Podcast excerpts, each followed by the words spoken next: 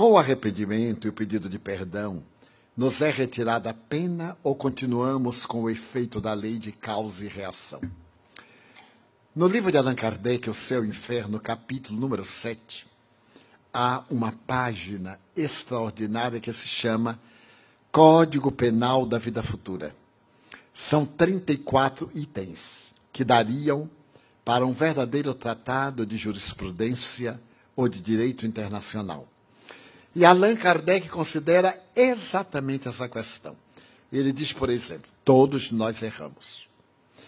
Quando nos damos conta, nós nos arrependemos. Passamos pelo primeiro estágio. Ao nos arrependermos, nós sofremos expiação. Mas isso não basta. Depois que nós nos arrependemos, então o que fazemos? Pedimos desculpas. Mas isso não basta. É necessário anular o mal que nós fizemos através do bem que possamos fazer. Então, eu ofendi alguém e peço-lhe desculpas. É um ato generoso. O outro me desculpa, mas eu continuo em débito. Eu tenho que fazer um bem para que anule o mal que eu fiz. Eu vou ao banco e peço um empréstimo. Então, na hora de pagar, eu não posso. Eu digo, gerente, tenha paciência, me desculpe. Ele desculpa, mas eu continuo devendo. Eu só me reabilito quando cessar o meu débito. Então, o que posso fazer? Eu digo ao gerente, eu devo mil dólares. Você empresta-me três mil, eu resgato os mil que devia, fico com dois mil que eu vou investir e pagarei os três mil oportunamente.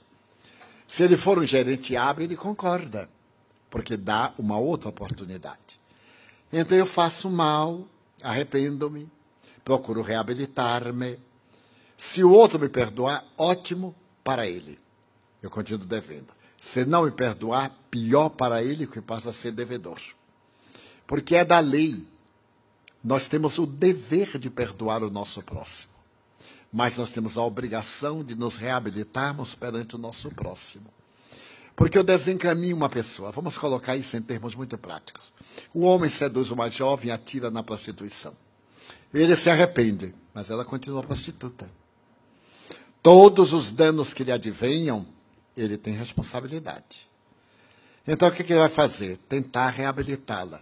Mas ela já se acostumou, não quer. Agora o problema é dela.